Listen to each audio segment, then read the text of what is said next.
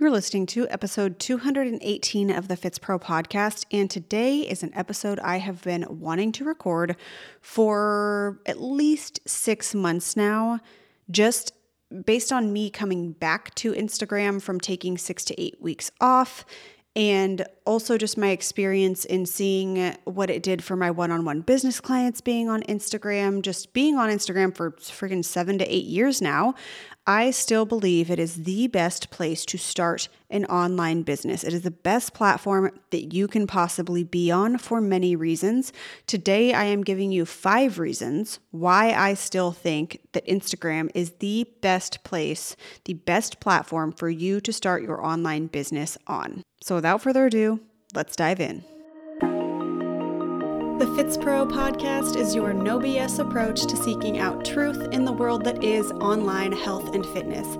You'll see through the lens of the trainer, the trainee, and the entrepreneur. I'm your host, Annie Miller, certified strength and conditioning specialist, entrepreneur, lover of sleep, lattes, and dinosaurs aka Not Your Average Fitspo, and my aim is to help you grow your mind, body, and business through knowledge and authenticity so that you too can become a Fits Pro.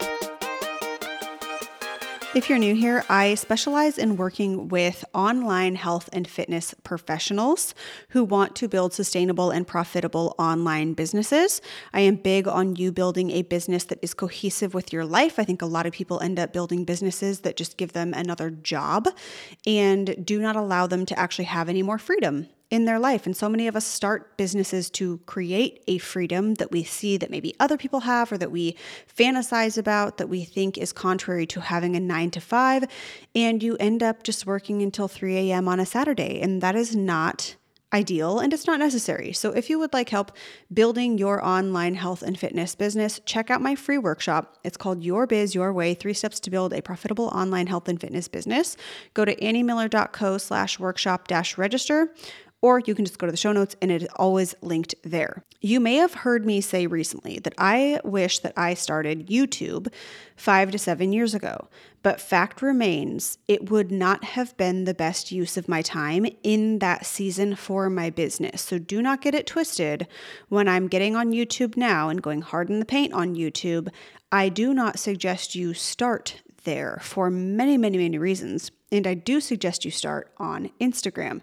Like many people, I started my business because I was dependent on it generating revenue for me. So make sure to see this episode through that lens that I started my business because I literally needed to make money. That was the reason. It was not a freaking hobby, it was not a side hustle. It was like, this is my do or die. I've got to make money and I would rather work for myself. I'm dependent on this generating revenue. This is not for fucking funsies. So, YouTube was no promise of that. And Instagram was a much quicker route to the income that I wanted. And when I say quick, that's like two and a half years quick. Instagram still is a quicker way to generate revenue and possibly profit, depending on your expenses, as a business owner, as a brand. So, yes, absolutely. I believe that with all the social apps that have come and gone, or even stuck around, Instagram is the place to be if you have an online service based business and want to build brand awareness and relationships with your ideal clients and make money. Actually, build a profit in your business for your brand. So let's just head into those five, se- five seasons, five reasons right away. Reason number one high frequency posting. This is reps for you. It's brand awareness. It's reps for messaging. It's trial and error with very little downside. It is exposure to trying different approaches and seeing what sticks or doesn't stick when you look at something that is like YouTube, which to be clear, Instagram is a social platform, YouTube is a search based platform. So YouTube uses a search algorithm like Google, where some content that was made seven years ago might be the top ranking content. That is not how Instagram works. Instagram is real time, 24 hour lifespan content. So these are very, very different platforms. On YouTube, you try one thing on one video and have to wait weeks or months to do it again, shift something to gather more data. On Instagram, it's such a quick feedback loop from your ideal client, from the app, from whatever metric you're looking at. You post something and you have the data immediately. And that is something that is so valuable, I think, when you're starting out, because when you're starting out, you have the least to lose and the most to learn. And so if you can embrace high frequency posting, just pumping out content like rabbits make babies, you are going to learn so quick what works, what doesn't work. You're also going to find what you enjoy making and what you don't enjoy making. You're going to refine your messaging, like I said, and you're in front of your audience every single day, which is number two. So, reason number two is daily exposure to your audience. This builds trust and likability. Expedites that, or possibly expedites that trust, which we need before someone is going to pay us that money. On YouTube, that takes so long. That takes so long on YouTube. And I only compare these two because people say, like, should I get on Instagram or should I be on YouTube? Honestly, the ideal is that you would be on both because they're completely different platforms. But for some reason, they get like lumped into the, the same thing. And maybe it's because they're content based. I don't know. But we want to expedite that trust if making money and building a audience who is ready to purchase from you is the goal daily exposure to your audience means that people can directly dm you from your stories people can comment on your post you can start these relationships very frequently and that happens because of high frequency posting and that daily exposure to your audience in stories. So on Instagram, we have this beautiful marriage of posts where we can provide a lot of value and uh, possibly gain exposure. So, very shareable type of content in your posts. And then in your stories, once somebody actually buys in and follows you, they get to see you on the daily. They get to see the behind the scenes. They get to watch you lift. They get to see how you make your plate. Whatever it is that you share on social media, they also get to see the human side of your brand. So there's just this connectivity that takes place in the stories that I think is where we expedite the trust and the likability. The credibility more so may be coming from your actual posts that might be more like information heavy. So, number one was that high frequency posting. Number two was the daily exposure to your audience. That just does not happen on other apps. It might happen, but Instagram does it best. So, yes, currently, like I think TikTok has some kind of story Obviously, Snapchat did used to. I don't even know if that app still exists. Facebook has it, but Instagram does it best, period. That is not arguable.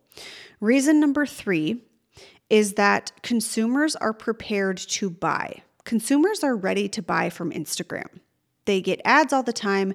They're ready to swipe up. They're used to being told to swipe up, click the link, link in the bio. They see sponsored posts. It is not strange or out of the norm for you to ask for the sale or encourage someone to DM you for more information or for the link to something, that is very normal. And especially when you couple that with that daily exposure, people are seeing so much free content from you. Hopefully, again, this assumes that you are actually using Instagram to its full potential. So, posting every day, being in your stories every day, that assumes that you're doing these things, then when you ask for a sale or encourage someone to apply or whatever your ask is, whatever your call to action is, it's sandwiched with so much free daily behind the scenes stuff that it's no big deal if somebody doesn't want to buy from you, or if they do want to buy from you, they hop on that opportunity. People are primed to purchase and find products and services that they want to invest in on Instagram. Someone commented on a post that I made the other day and said she's mentioned or launched her one on one twice and no one has signed up. Girl, I have so many questions. What does launching look like? Can we define that? What is her offer? What are the details? What is the actual sell? What is her messaging? Who is she speaking to? What is the onboarding process? Do they have to apply? What was the call to action? Like, I, I need to know so many more things than I did X twice and it didn't work. If you don't know these things, if you don't know all the questions I just asked and can't articulate them confidently and clearly to your audience, you will not get sales. And if that's you, you should probably join Fitspro Foundations, if I'm being honest. It's a plug, it's an honest plug. I don't sell the fact that you are going to make X amount of money from Fitspro. I sell clarity. You are going to get clear as fuck on your messaging, your offer, your ideal client, your brand identity, what you need in order to run your business. And that's going to be different than Sally's business. That is what you get inside Fitspro Foundations. Don't believe me? Watch the workshop. Okay. Mentioned at the beginning. Link is in the show notes. Reason number four. It's kind of a piggyback off of number one, actually, but it exposes you as the creator to different forms of mediums of content. So you can kind of find your groove and how you best convey your message. Also, how your audience best receives it.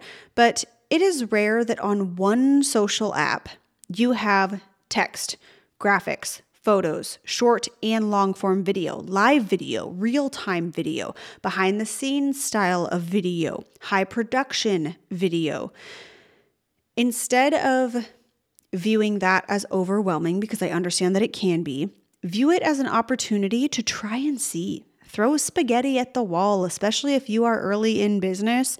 I follow people who have built entire businesses, highly successful businesses, off the back of Twitter graphics and swipe graphics.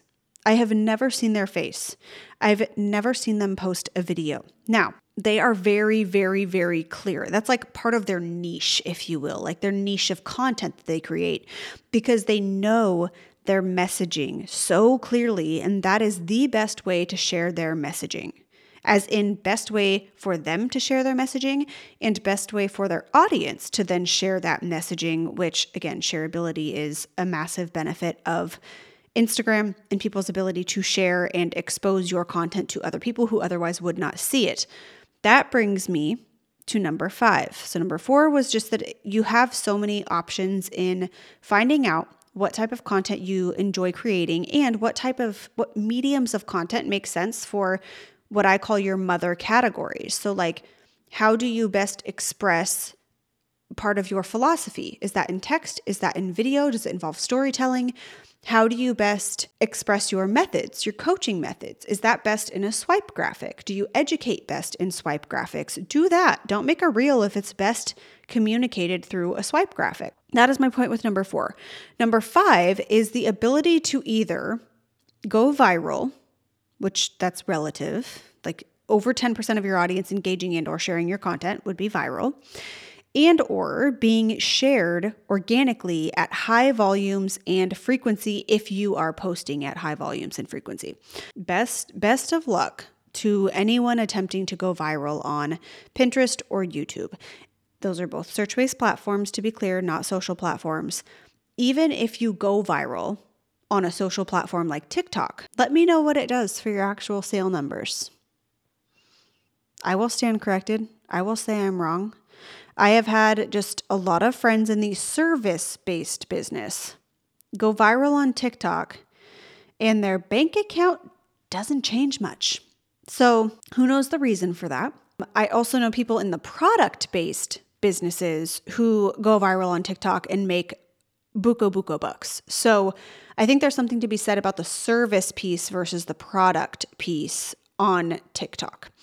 Once you have systems in place, you have a much better chance of getting those new followers on Instagram onto a mailing list or even into an offer, a paid offer.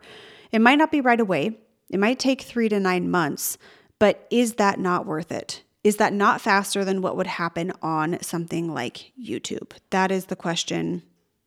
And that is, in my opinion, why Instagram is superior when you are starting out. We can always expand later. I currently think even with the algorithms, even with all of the fuckery that you go through as a creator, that it is the best way to organically grow the top of your funnel, the free content piece of your funnel for most health and fitness professionals in the online space, period.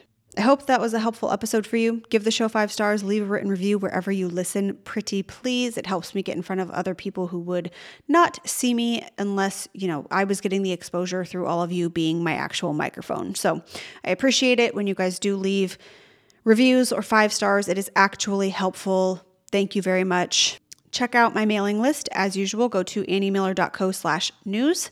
You have a weekly option, a daily option. There's discounts for podcast listeners.